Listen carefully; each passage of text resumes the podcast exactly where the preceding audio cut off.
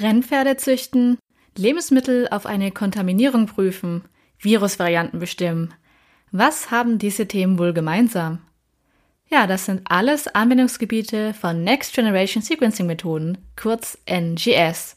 Im Labor können wir heutzutage mit modernsten Methoden die Genome von Bakterien, Viren, Pflanzen und Tieren genau unter die Lupe nehmen.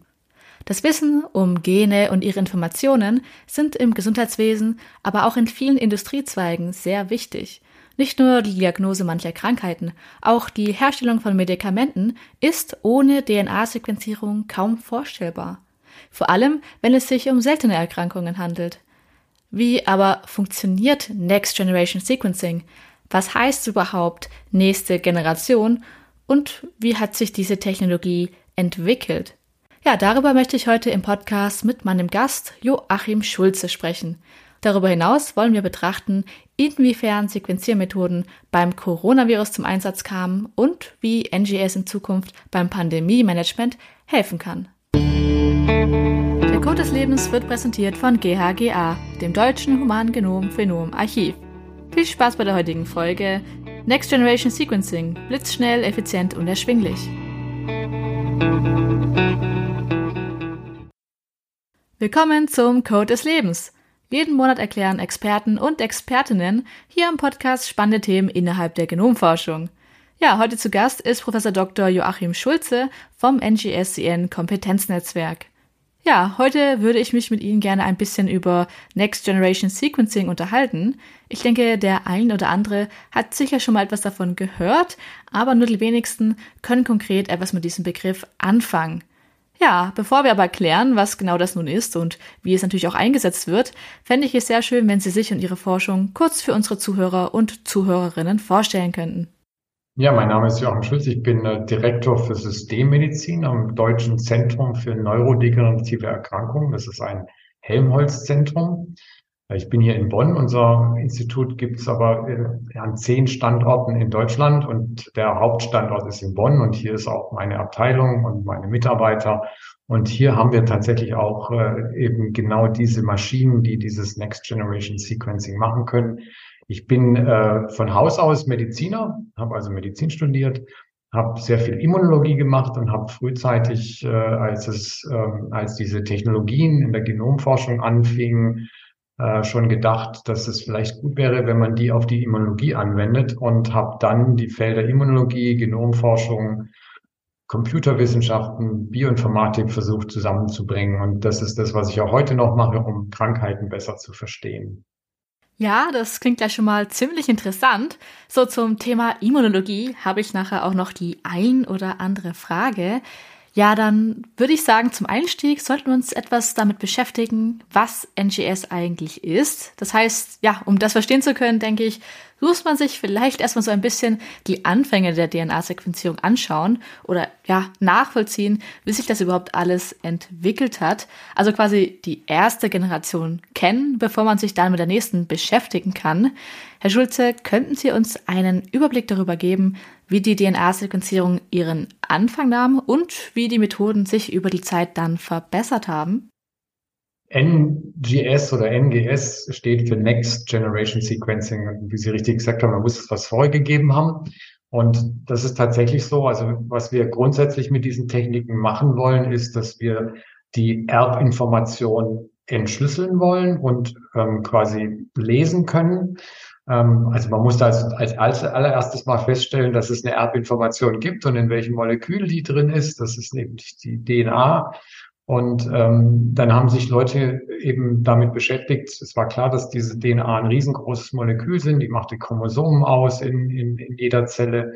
Und dann hat man festgestellt, dass die aus bestimmten Bausteinen besteht und dass die aneinandergereiht eben den Code des Lebens darstellen. Und wenn das so ist, dann muss man ein Buch ja lesen können. Und das heißt, sequenzieren macht eigentlich nichts anderes, als diesen Code zu lesen, so dass er für uns sichtbar wird und dass wir dann daraus Sinn erzeugen. Ja, das heißt, das ist ein riesengroßes Forschungsfeld schon in den 60ern und in den 70ern gewesen. Gab es einen Nobelpreis für die Sequenzierung von Sanger, also Wissenschaftler. Da gibt es ein Institut, das nach ihm benannt ist, das Sanger-Institut. Und der hat mit seiner Arbeitsgruppe eben ein biochemisches Verfahren entwickelt, mit dem man diese Anreihung dieser Nukleinsäuren oder auch Nukleotide eben messen konnte. Ja, und das war eine sehr aufwendige Methode, die war sehr, die ist sehr langsam, die bedarf auch eines gewissen Könnens. Aber das war natürlich spektakulär damals, dass man jetzt plötzlich Möglichkeiten hatte, kleine Teile der Erbinformation auszulesen.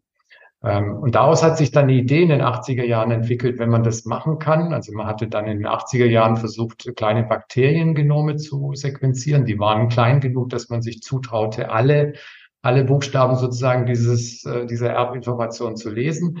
Und dann hat man gesagt, dann müssten wir es doch mit dem menschlichen Genom auch hinkriegen. Und das ist in den 80er Jahren passiert.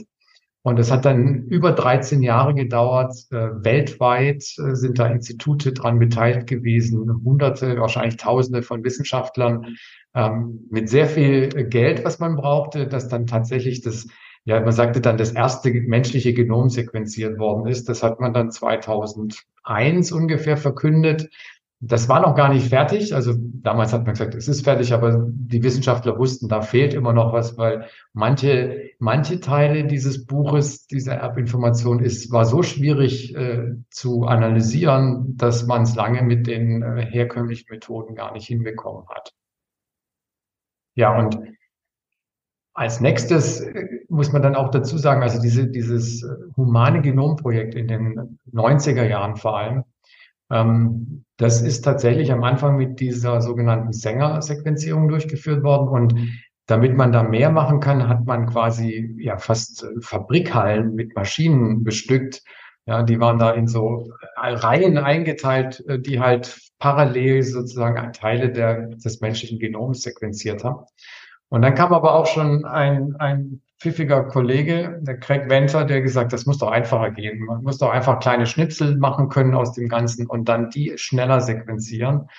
Nannte er dann Shotgun-Sequenzierung. Ja, ich will jetzt gar nicht in die technischen Details eingehen, aber der hat diesem anderen humanen Genomprojekt ein bisschen Konkurrenz gemacht, weil das andere war im Wesentlichen gefördert durchgeführt durch Universitäten, also öffentliche Förderung in der ganzen Welt, in den USA vor allem, in Japan, aber auch in Europa.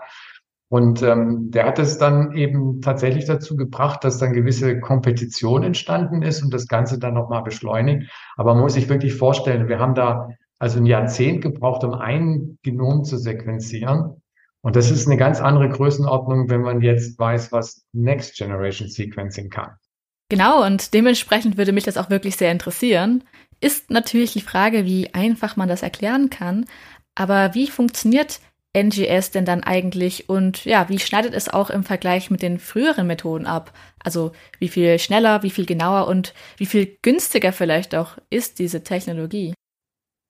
Ja, also da ist sehr viel in den 2000er Jahren passiert. Also vor allem am Anfang, also man hatte das humane Genomprojekt, man hatte dann auch andere Spezies angefangen zu sequenzieren. Und es war eigentlich klar, dass man da noch Methoden braucht, mit denen man das schneller machen kann. Und die Idee war eigentlich frühzeitig geboren, dass man es letztendlich parallelisieren muss, ja, dass man einfach gleichzeitig ganz viele Teile dieser DNA sequenzieren kann. Und da sind pfiffige Leute draufgekommen, dass man da Glasoberflächen zum Beispiel benutzen kann. Und an diese Glasoberflächen kann man tatsächlich auch künstliche Nukleinsäuren dran heften. Und die kann man sich vorstellen wie so Adaptoren. Also es ist einfach so ein Bindestück, wo jetzt wieder Nukleinsäuren aus der Natur dran binden könnten. Ne? Das ist ganz wichtig. Und genauso hat man es gemacht. Das heißt, da sind Hunderte von Tausenden von diesen Verknüpfungsmolekülen auf der Glasoberfläche. Und als erstes kann man tatsächlich dann die DNA zum Beispiel eines Menschen oder eines Tieres, kann man die DNA aus den Zellen isolieren. Dann hat's Verfahren, das ist bekannt. Und dann macht man tatsächlich auch wieder lauter kleine Schnipsel draus. Und diese kleinen Schnipselchen, die können sich jetzt an diese Adaptoren ranbinden. Und das ist der erste Schritt sozusagen. Und jetzt habe ich ganz viele von den Millionen von denen parallel nebeneinander. Und dann sind pfiffige Chemiker draufgekommen, dass man jetzt sozusagen diese kleinen Schnipsel alle parallel nebeneinander eher ablesen kann. Und durch einen chemischen Prozess kann man das machen. Und die waren auch so pfiffig, das mit Fluoreszenz zu verbinden. Das heißt, immer wenn sie gewusst haben, da ist ein bestimmter Buchstabe, wir haben ja 4, das ist A, G, C und T, dann haben sie das mit einer bestimmten Fluoreszenzfarbstoff verknüpft. Das heißt, wenn an einer Stelle ein G war, dann war es vielleicht grün. Und wenn da ein T war, war es rot, ja. Und jetzt habe ich das aber parallel machen können, so dass man millionenfach quasi diese Punkte gesehen hat. Und dann hat man große Bilder, ja, mit lauter Farbpunkten. Und dann hat man Maschinen gebaut, wo man quasi genau wusste, an welcher Stelle jetzt welcher Punkt ist. Und dann konnte man nacheinander Bilder machen. Jedes Mal, wenn man eine Schicht durchgelesen hat, hat man ein Bild gemacht und dann hat man diese Fluoreszenz wieder weggewaschen und dann hat man den nächsten Buchstaben in dieser Reihe angeguckt und so hatte man dann 20, 30 Bilder übereinander und genau an der Koordinate in diesem Bild konnte man dann diese Farbpunkte aneinanderreihen und konnte daraus sozusagen den Code ablesen. Ja, und jetzt hat man aber die Möglichkeit, mit einer Maschine plötzlich millionenfach DNA-Information auszulesen. Deswegen heißt es dann auch Next Generation Sequencing, weil das ist nicht vergleichbar mit der alten Methode, die halt alles sequenziell nacheinander gemacht hat. Hier hat man parallelisiert, miniaturisiert, also alles auf ganz kleinem Raum. Und das Schöne an der Sache ist, dass eben auch die Auswertung, also allein die Bildverarbeitung, sehr schnell von Computerwissenschaftlern eben mit neuesten Algorithmen eben dann bearbeitet worden sind, so dass man dann auch sehr standardisierte Daten bekommt, wo man dann genau sagen kann, ja, ich habe jetzt ein Genom sequenziert und jetzt habe ich das zwar alles in kleinen Schnipseln, aber ich kann das sogar wieder mit dem Computer zusammenbauen und habe dann die gesamte Information eines Genoms zum Beispiel. Jetzt haben Sie mich gefragt, wie viel schneller das geht, ne? Also das erste Genom waren 13 Jahre. Und dann gab es natürlich so Zwischenstufen, dann war es dann schon schneller, aber die ersten Next Generation Sequencing Geräte, die konnten das plötzlich in 2 Wochen. Und das war natürlich ein irrer Erfolg, ja. Die Zeit ist aber auch weitergegangen. Das war 2007, als das erste Mal quasi veröffentlicht wurde, dass das plötzlich so rasend schnell geht. Und da haben wir alle gedacht, 2 Wochen, das ist ja wahnsinnig, ja, wenn man das sich überlegt. Heute ist so, dass die Maschinen, die größten Maschinen, die machen nicht ein Genom in 2 Wochen, sondern die machen 60 Genome in über Nacht, ja. So, und das heißt, das ist nochmal ein völlig neuer Sprung. Und jetzt kann man sich vorstellen, naja, aber ist das dann alles gleich teuer gewesen? Das ist auch so, das erste Genom hat mehrere Milliarden gekostet. Ja, und heute kann ich tatsächlich, wenn ich das sehr effizient mache, kann ich ein menschliches Genom im Labor, jetzt vielleicht nicht unter klinischen Bedingungen, aber im Labor für circa 300 € kann ich das machen. Also da ist ein riesen Sprung drin gewesen von Milliarden für eine Sache, jetzt nur noch 300. Und das bedeutet automatisch, dass wir natürlich auch sehr viel mehr machen können. Das kann man schon als Next Generation bezeichnen, weil das hat völlig neue Dimensionen von wissenschaftlicher Arbeit erlaubt. Ja, wirklich verrückt, was sich da alles bereits getan hat. NGS wird ja heutzutage auch sehr vielseitig eingesetzt. Aber vielleicht nenne ich zuerst mal ein Beispiel aus der Medizin. Ja, im medizinischen Bereich kann man durch die Sequenzierung Krankheiten diagnostizieren, definieren und auch ihre Ursachen begreifbar machen. Zum Beispiel herausfinden, welche Mutation im Genom meines Patienten ist denn eigentlich verantwortlich für sein Krankheitsbild oder welche Funktionen haben denn bestimmte Gene. Das lässt sich durch Sequenzierung erforschen und dementsprechend auch herausfinden. Ja, und auch bei der Entwicklung neuer Medikamente ist ein Blick in das Genom mittlerweile äußerst wichtig geworden. In der Pharmaforschung beschäftigen Forschende sich nämlich damit, wie man neue Zielstrukturen für neue Therapien finden kann. Ach ja, und durch eine Sequenzierung des Genoms lassen sich außerdem diejenigen Patienten herausfiltern, die von einem bestimmten Medikament besonders profitieren würden. Und gleichermaßen kann man natürlich auch schauen, bei wem genetisch bedingt ein erhöhtes Risiko für Nebenwirkungen besteht. Ja, ist Next Generation Sequencing also auch schon viel in der Klinik, also direkt am Patienten angekommen, oder liegt der primäre Einsatzort dieser Technologie doch noch mehr im Bereich der Forschung?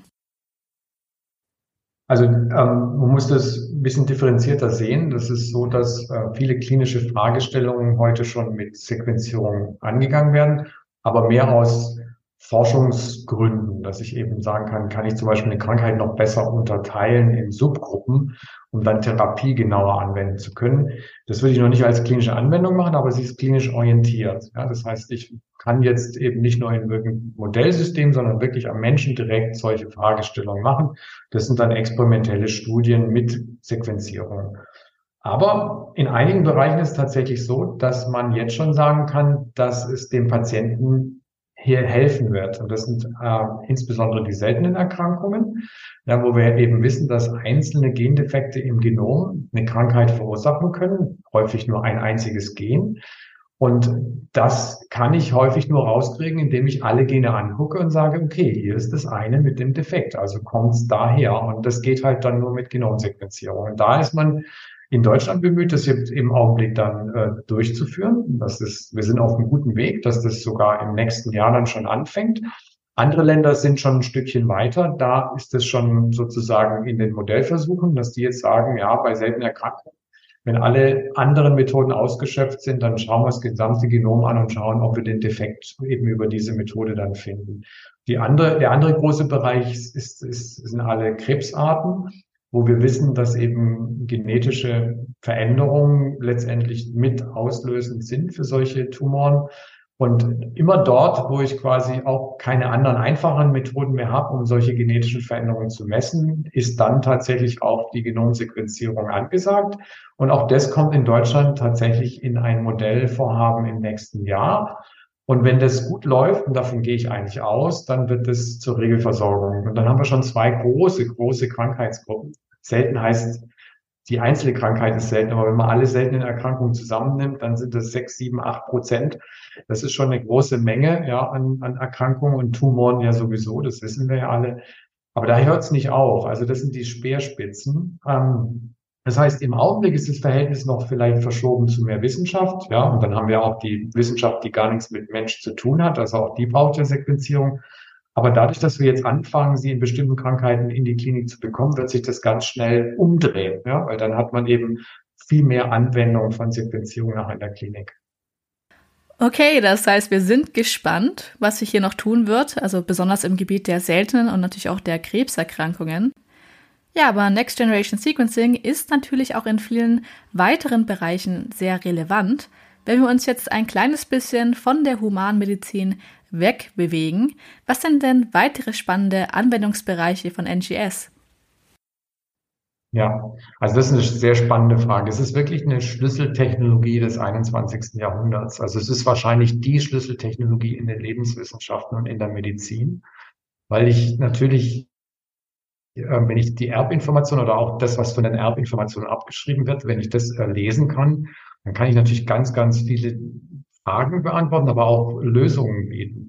Wir gehen mal völlig aus dem Menschlichen heraus, wenn Sie in die Züchtung gehen, ja, und ob es jetzt Pferde sind oder Hunde oder, ja, Pferde ist besonders interessant oder auch in den arabischen Ländern Kamele, das mag man vielleicht gar nicht glauben, ja, aber da kann ich jetzt, dadurch, dass ich weiß, welche Erbinformation da ist, kann ich zum Beispiel bei diesen Tieren auch schauen, was bestimmte Eigenschaften mit der Erbinformation verknüpft. Und da kann man tatsächlich dann, wenn man bestimmte Pferde dann eben zusammenbringt, versuchen darüber die Eigenschaften, zum Beispiel besonders schnelle Rennpferde zu haben oder besonders ausdauernde Kamele sozusagen zu züchten. Das kann man mit dieser Erbinformation deutlich verbessern. Das ein Gebiet, das wirklich mit Mensch gar nichts zu tun hat erstmal.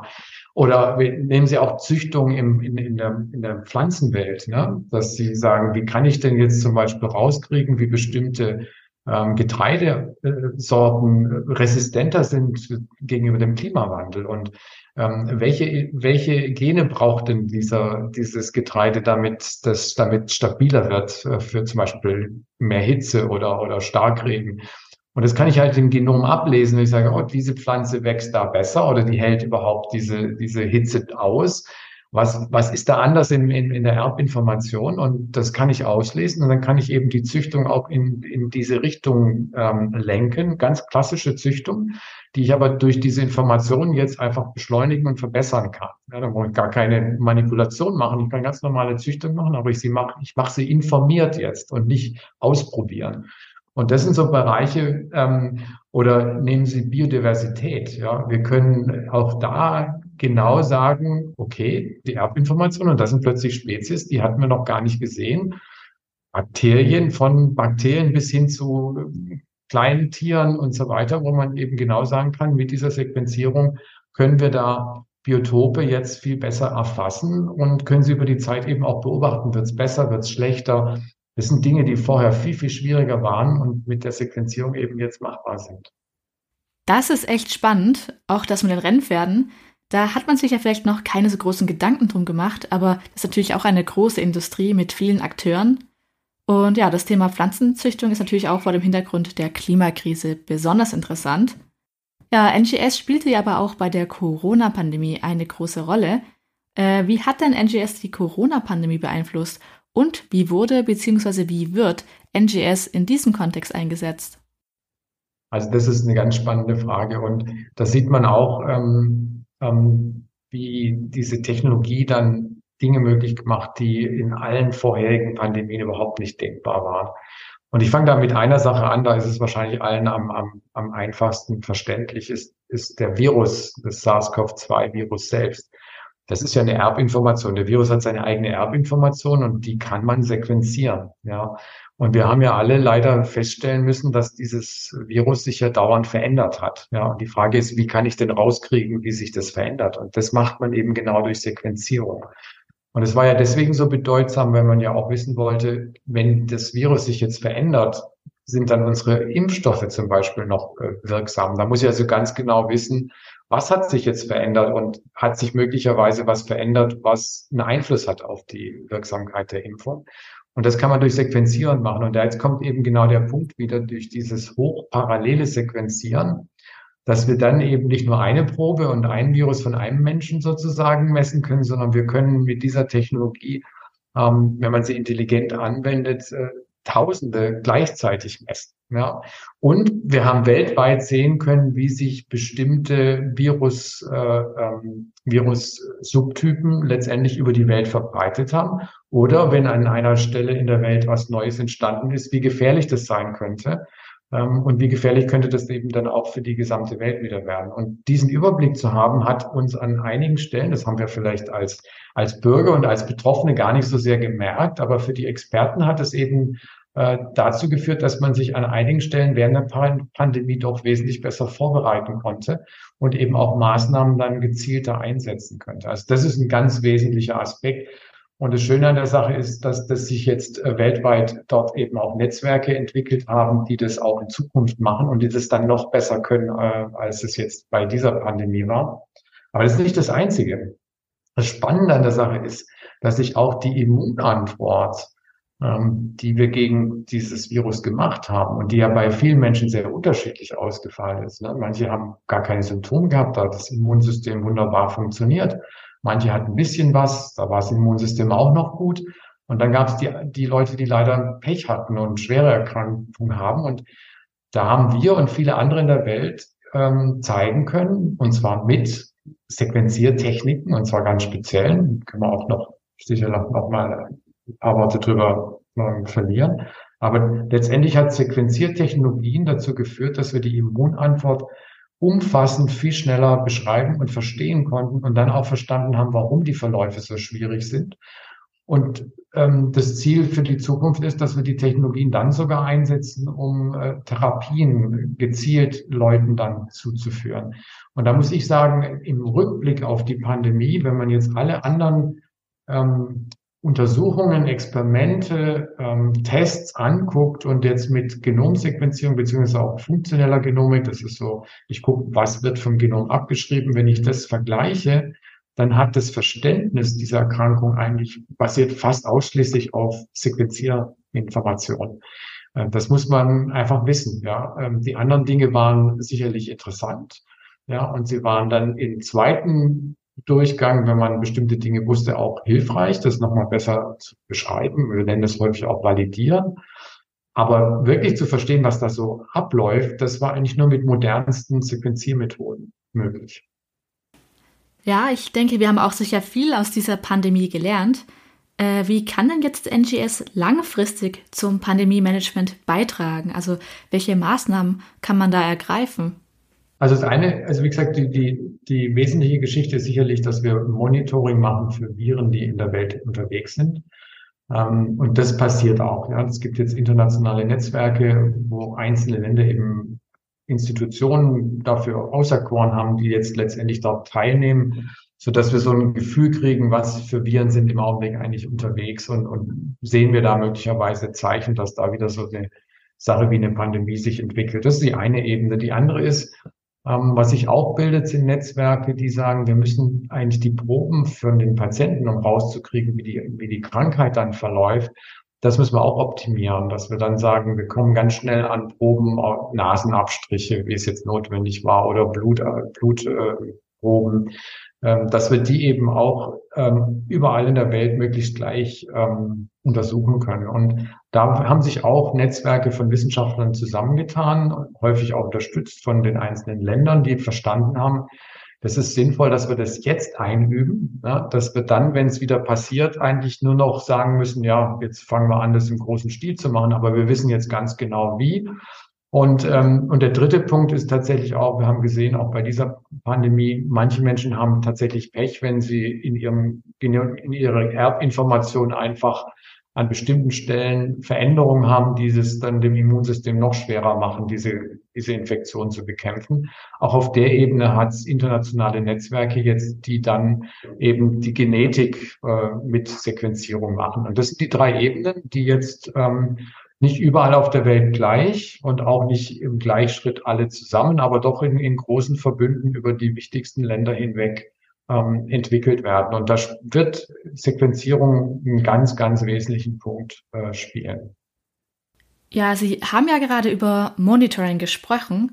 Also wie genau funktioniert das? Also ich hatte zum Beispiel davon gehört, dass man sich das Abwasser etwas genauer anschaut.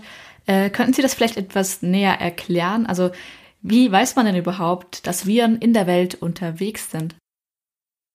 Genau, also gibt es verschiedene Möglichkeiten. Also während der Pandemie haben wir ja auch mitgekriegt, dass wir zum Teil ja auch PCR-Untersuchungen oder auch ganz Antigen-Tests an bestimmten Stellen machen mussten oder auch das selber dann zu Hause machen konnten. Also während der Pandemie kann man sich das so vorstellen, dass wir quasi anstatt PCR nachher Sequenzierung machen.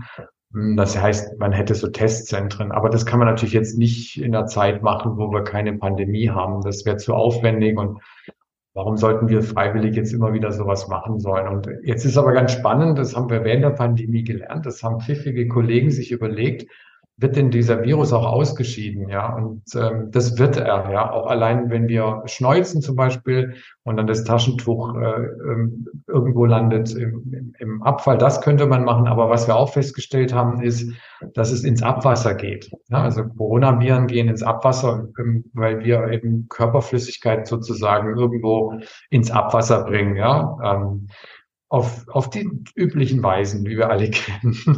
Und dann haben pfiffige Leute gesagt, ja, wenn es so ist und der ist einigermaßen stabil, dann müsste ich doch eigentlich im Abwasser wieder lesen können, ob da Corona, also ob Patienten letztendlich in dem Gebiet, wo das Abwasser dann ankommt, wohnen oder sich aufhalten. Und das klappt tatsächlich. Und zwar in einer hervorragenden Art und Weise. Das heißt, wenn in einem Bereich kurz vor der Kläranlage quasi gemessen wird und man weiß, wie viele Menschen im Einzugsbezirk sind, dann kann ich an der Menge an Virus, die dort ankommt, sagen, wie viele Menschen wahrscheinlich in diesem Bereich im Augenblick infiziert sind. Und das ist so ein Gradmesser, ne? Wird zwar im Augenblick ausgerollt. In Holland haben sie das schon während der Pandemie gemacht. Da waren alle Kläranlagen sozusagen mit beteiligt. Und man konnte genau wissen, wo ist jetzt gerade mehr los als an anderen Stellen. Und in Deutschland wird es im Augenblick auch aufgebaut und es gibt einige andere europäische Länder, die das auch machen. Und das wird sicherlich Schule machen, sodass wir das auch in anderen Ländern in der Welt sehen. Es ist ein verhältnismäßig einfacher Gradmesser und dass man jetzt auch weiß, was sich verändert, kann man das wieder koppeln mit Sequenzieren. Ne? Dass ich nicht nur sage, ich mache eine PCR, die mir nur sagen würde, ja, ist jetzt SARS-CoV-2 da, ja oder nein. Aber hier könnten wir sogar hergehen und sagen, oh, da kommt ja plötzlich ein Grippevirus, der jetzt besonders ist oder ein anderer. Voraussetzung ist immer, dass diese Viren stabil sind. Ne? Das ist klar, aber für die stabil sind, können wir da sozusagen ein Monitoring machen. Und das verhältnismäßig einfach, ohne dass man irgendwelche Leute freiwillig da dauernd pieksen muss oder sie irgendwie fragen muss, dass sie Nasenabstrich abliefern oder so. Braucht man gar nicht. Nur eine kurze Frage zum Verständnis. Also wenn ein Virus nicht stabil ist, dann heißt das, er überlebt den Weg bis ins Abwasser nicht? Genau, das muss man sich so vorstellen, also dass wir natürlich für bestimmte Umgebungen angepasst sind. Also leider SARS-CoV-2 auf uns, da fühlt er sich sehr wohl in der Nase. Da hat er alles, was er braucht, um sich zu vermehren, die Zellen und so weiter. Und dann gibt's aber Viren, wenn man die dann in die Umwelt gibt, ja, wenn es kalt wird oder wenn bestimmte andere Substanzen in der Umwelt sind, dann gehen die sehr schnell kaputt und dann ist auch die Erbinformation kaputt und dann kann man die nicht mehr nachweisen. SARS-CoV-2 hat da eine Stabilität, dass das Monitoring funktioniert. Ah, okay. Ja, jetzt hatten Sie ja gesagt, dass Sie auch Immunologe sind. Wie setzen Sie denn konkret in Ihrem Fachgebiet NGS ein? Ja, also man kann sich ja vorstellen, das Immunsystem ist ein System, aber es besteht aus Zellen. Aus ganz verschiedenen Zellen, und das ist in der Immunologie schon seit vielen Jahrzehnten, dass wir eigentlich immer die einzelne Zelle angucken wollen, ja, dass wir sagen, also weil die so unterschiedlich sind. Wir haben Zellen, die können zytotoxisch sein, dann haben wir Zellen, die können interagieren, und dann haben wir Zellen, die Botenstoffe aussenden. Also das Immunsystem ist einfach ein fantastisches Organ, das ganz viele Spieler hat, und das sind halt diese Zellen, die ganz verschiedene unterschiedliche Funktionen haben. Und deswegen ist die Immunologie schon immer da auf dem Weg gewesen. Wir müssen alles, was wir messen, auf Einzelzellebene messen. Also jede einzelne Zelle auf Funktion oder jede einzelne Zelle auf ihre Information. Und das ist tatsächlich seit einem Jahrzehnt jetzt so, da waren die Anfänge ungefähr, dass wir auch diese Sequenziertechniken für jede einzelne Zelle einzeln machen können, was natürlich super spannend ist jetzt, ne? Jetzt kann ich also nicht nur einen Wert oder zwei Werte pro Zelle messen, sondern plötzlich Hunderte oder Tausende Werte. Ich kann zum Beispiel in einer Zelle alle Gene, die angeschaltet sind, messen. Ja, und das kann ich für jede Zelle einzeln machen. Also ich kann Hunderte von Tausenden von Zellen, kann ich sagen, die Zelle ist so angeschaltet und die kann gerade das und die hat diese Eigenschaften. Und das ist natürlich fantastisch, wenn ich jetzt wissen will, was macht dieses Immunsystem eigentlich gerade? Was machen denn die Spieler da ja alle? Und das wenden wir an. Ne? Das heißt, das nennt sich Einzelzellgenomik. Das heißt, wir verbinden die Sequenzierung mit Verfahren, dass wir quasi dieses abgeschriebene Genom, also die Gene, die angeschaltet sind, für jede Zelle einzeln betrachten können. Und dann kriegen wir plötzlich ein ganz anderes Bild, wie so eine Infektion zum Beispiel abläuft oder wie so ein Immunsystem einen Tumor abwehrt oder auch nicht. Oder wie so ein Immunsystem in einer Autoimmunerkrankung ist. Und da sind in den letzten Jahren durch diese Einzelzellgenomik auf Erkenntnisse erreicht worden, die wir uns, glaube ich, Anfang 2000 gar nicht erträumen konnten. Ja, also diese Kombination aus Next Generation Sequencing, ganz viel sequenzieren können und jetzt auch noch auf Einzelebene und dann die Computertools zu haben, das auch noch auswerten zu können, das ist schon ein Wahnsinnsfortschritt, ja. Also, dass wir jetzt Krankheiten völlig neu beschreiben können und dann auch viel schneller therapeutische Zielstrukturen erkennen können.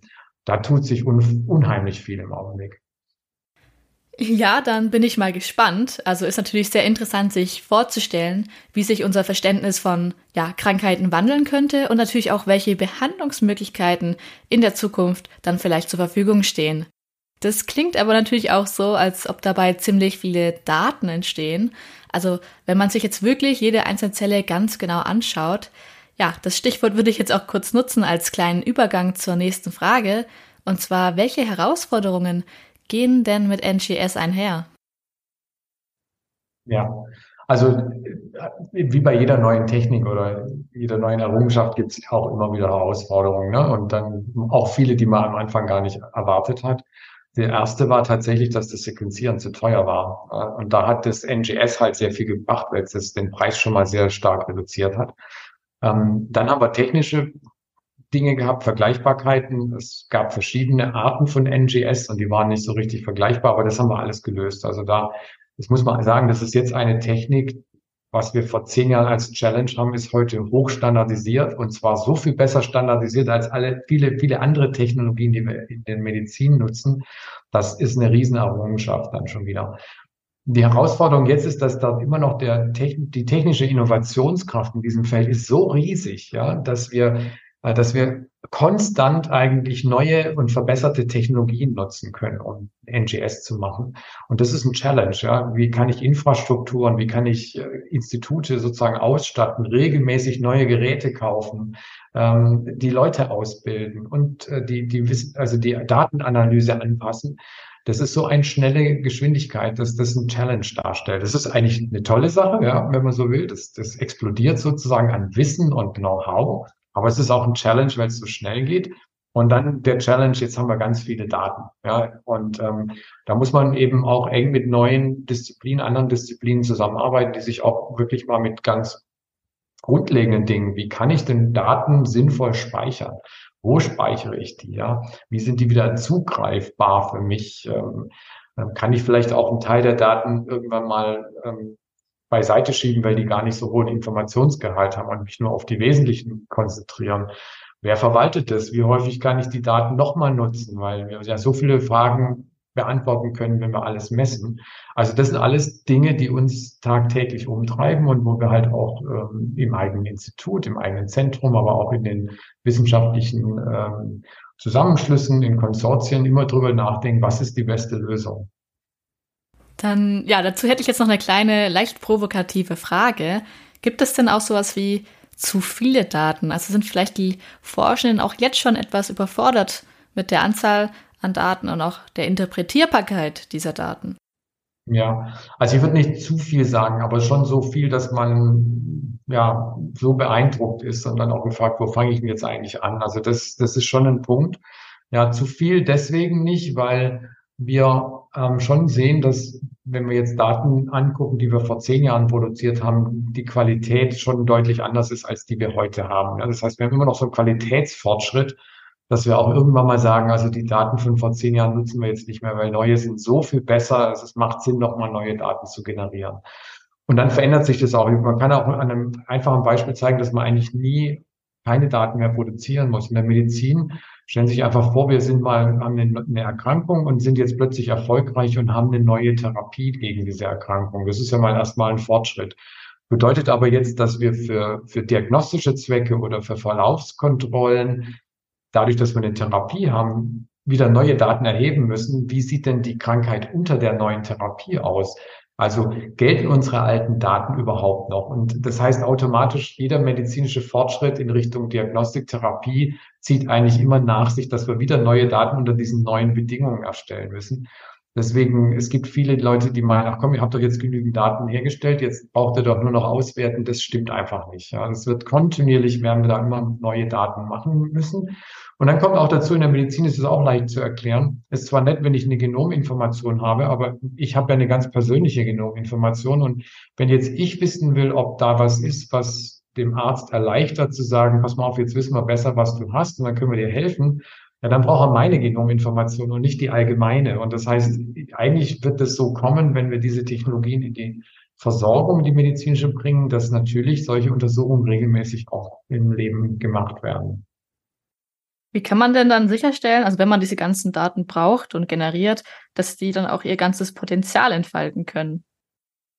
Da müssen sie zugänglich sein, aber trotzdem sicher. Das ist auch ein Ziel dessen, was wir in diesen Konsortien machen, was wir auch in unserem Projekt, zum Beispiel im German Human Genome Phenome Archive machen, dass wir quasi die Daten, die produziert sind, nicht nur für einmal nutzen können, sondern dass wir sie für weitere Fragen wieder benutzen können. Und das heißt, wir müssen sie in einen sicheren Raum bekommen, dass sie nicht einfach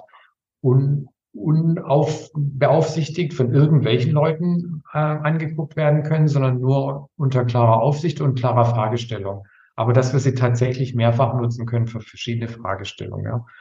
Da muss man Netzwerke bilden, da muss man Regeln bilden, da muss man sich darauf verständigen, wo die Daten sind, mit welchen Rechten man sie zugänglich machen kann, wer sie dann nachher auch auswerten kann. Und das ist ein großer Aufwand, aber der lohnt sich, weil diese Zweitnutzung von Daten, gerade bei Sequenzierdaten, ist sehr, sehr, sehr, sehr hilfreich und wertvoll. Und das kann man auch belegen durch die Literatur, wie häufig neue Befunde, dadurch, dass man sie mit Daten, die schon bestehen, nochmal verknüpft, dass dann die Wertigkeit dieser Information, die man daraus kriegt, einfach deutlich besser ist. Also das lohnt sich. Jetzt sind diese Massen an Daten aber ziemlich energieintensiv und vielleicht auch nicht so gut für die Umwelt. Wie kann man denn Genetik auch etwas nachhaltiger gestalten? Ja, also das ist sicherlich so, dass ein wesentlicher Punkt in der Medizin wird sein, dass wir Datensparsamkeit haben. Das heißt, wir sollten nur die Informationen wirklich speichern, die uns auch bei Zweitnutzung wirklich noch was bringen. Das heißt, wir müssen lernen, dass wir nicht alle Daten speichern, sondern dass wir lernen, wie viel Informationsgehalt ist in welchem Teil dieser Daten. Und das ist auch ein Prozess. Also ich werde nicht in aller Ewigkeit alle Daten speichern können, sondern wir werden bestimmte Zeiten einhalten. Wir werden dann aber auch gucken, dass wir bestimmte Dinge, die nicht täglich gebraucht werden, auf Datenspeicher bringen, die wesentlich billiger sind.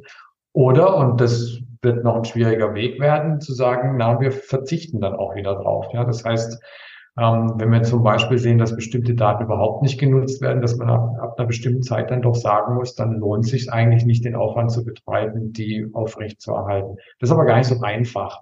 Ja, und das sind wir auch noch nicht. Also so viele Daten haben wir dann tatsächlich noch nicht, dass wir sie jetzt wieder wegschmeißen müssten. Aber das wird kommen, weil wir eben so viele produzieren. Aber das sind Dinge, die dann auch gerade mit den Datenwissenschaftlern zusammen dann betrieben werden können. Weil wir können natürlich schon Statistiken machen und Überprüfungen machen, was ist sinnvoll, was sollte man länger aufrechterhalten an Informationen und was kann man dann auch mal wieder beiseite legen. Ja, das sind auf jeden Fall große Fragen für die Zukunft. Darauf haben wir als Gesellschaft, denke ich, auch noch keine konkreten Antworten. Ja, welche neuen Trends oder auch neuen Technologien werden denn Ihrer Meinung nach in naher Zukunft eine große Rolle spielen? Also was ich glaube ist, wo wir die Tendenz sehen, dass das Sequenzieren kann man eben mit ganz vielen Dingen verknüpfen. Ja, ich kann also sagen, das Einfachste, was wir jetzt immer wieder besprochen haben, ist die die Erbinformation selber. Aber die Funktion des Genoms kann man quasi auch mit Sequenzierung ablesen. Ja? Welche Gene sind angeschaltet? Ich kann aber auch gucken, welche Proteine sind angeschaltet. Oder ich kann im Immunsystem zum Beispiel schauen, wie eine Impfung gut funktioniert hat. Sind die Zellen, die da nach einer Impfung kommen sollen, sind denn die alle entstanden? Das kann man auch durch Sequenzierung anschauen. Und da werden verschiedene sogenannte Sequenziertechnologien oder auch Omics-Technologien zusammengebracht, ja, dass ich verschiedene Informationen aus diesen Zellen oder aus einer Erkrankung oder aus einem Gewebe herauslese. Was viel komplexer, wenn man da verschiedene Ebenen hat, die man dann auch mit computerwissenschaftlichen und datenwissenschaftlichen Vorgehensweisen dann angehen muss. Da ist die Mathematik ganz schön schwer. Aber das wird zunehmend erobert und da, glaube ich, ist die Zukunft zumindest in den Lebenswissenschaften und in der Medizin, dass wir das schaffen, weil das dann bei anderen Erkrankungen wie Diabetes oder Demenzen oder Autoimmunerkrankungen wird es notwendig sein, weil dort eben nicht allein die Erbinformation ausreicht, um die Krankheit zu verstehen. Ja, vielen Dank für Ihre Einschätzung. Gibt es denn vielleicht auch noch einen Bereich, an dem man noch weiter arbeiten muss? Ja, vielleicht die Akzeptanz und das Wissen. Es ist interessant, dass das eine Schlüsseltechnologie dieses Jahrhunderts ist, aber im Gegensatz zum Internet oder Mobiltelefonen wird's gar nicht so sehr erkannt als solches in der Gesellschaft, auch in der Politik nicht. Aber man muss ganz klar sagen, dass diese Schlüsseltechnologie einen größeren Einfluss haben könnte, als wir uns das vorstellen oder schon hat an vielen Stellen, ja. Aber die Wertigkeit eigentlich nicht so klar ist, weil es möglicherweise komplizierter ist oder auch vielfältiger ist und nicht direkt beim Endnutzer sozusagen mal ankommt, sondern immer durch Vermittler wie Mediziner oder so. Aber das muss man klar wissen. Also alles, was unsere Gesundheit angeht, wird diese Technologie einen sehr, sehr großen Einfluss auf die Zukunft unseres Lebens haben. Ja, genau. Also wir haben einfach kaum direkte Berührpunkte mit dem Sequenzieren in unserem Alltag. Dabei hat NGS großes Potenzial und betrifft natürlich auch unsere Gesundheit.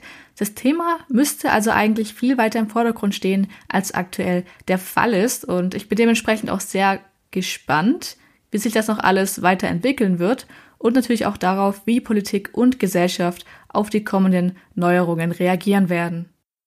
Ja, vielen Dank, dass Sie meine Fragen beantwortet haben und dann bis zum nächsten Mal.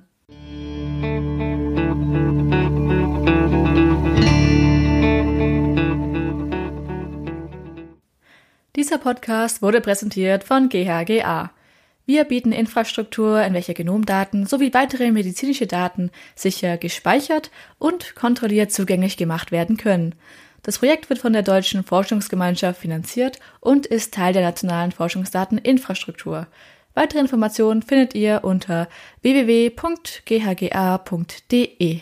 Vielen Dank fürs Zuhören und ich bedanke mich bei meinem heutigen Gast, Prof. Dr. Joachim Schultze. Bis zum nächsten Mal.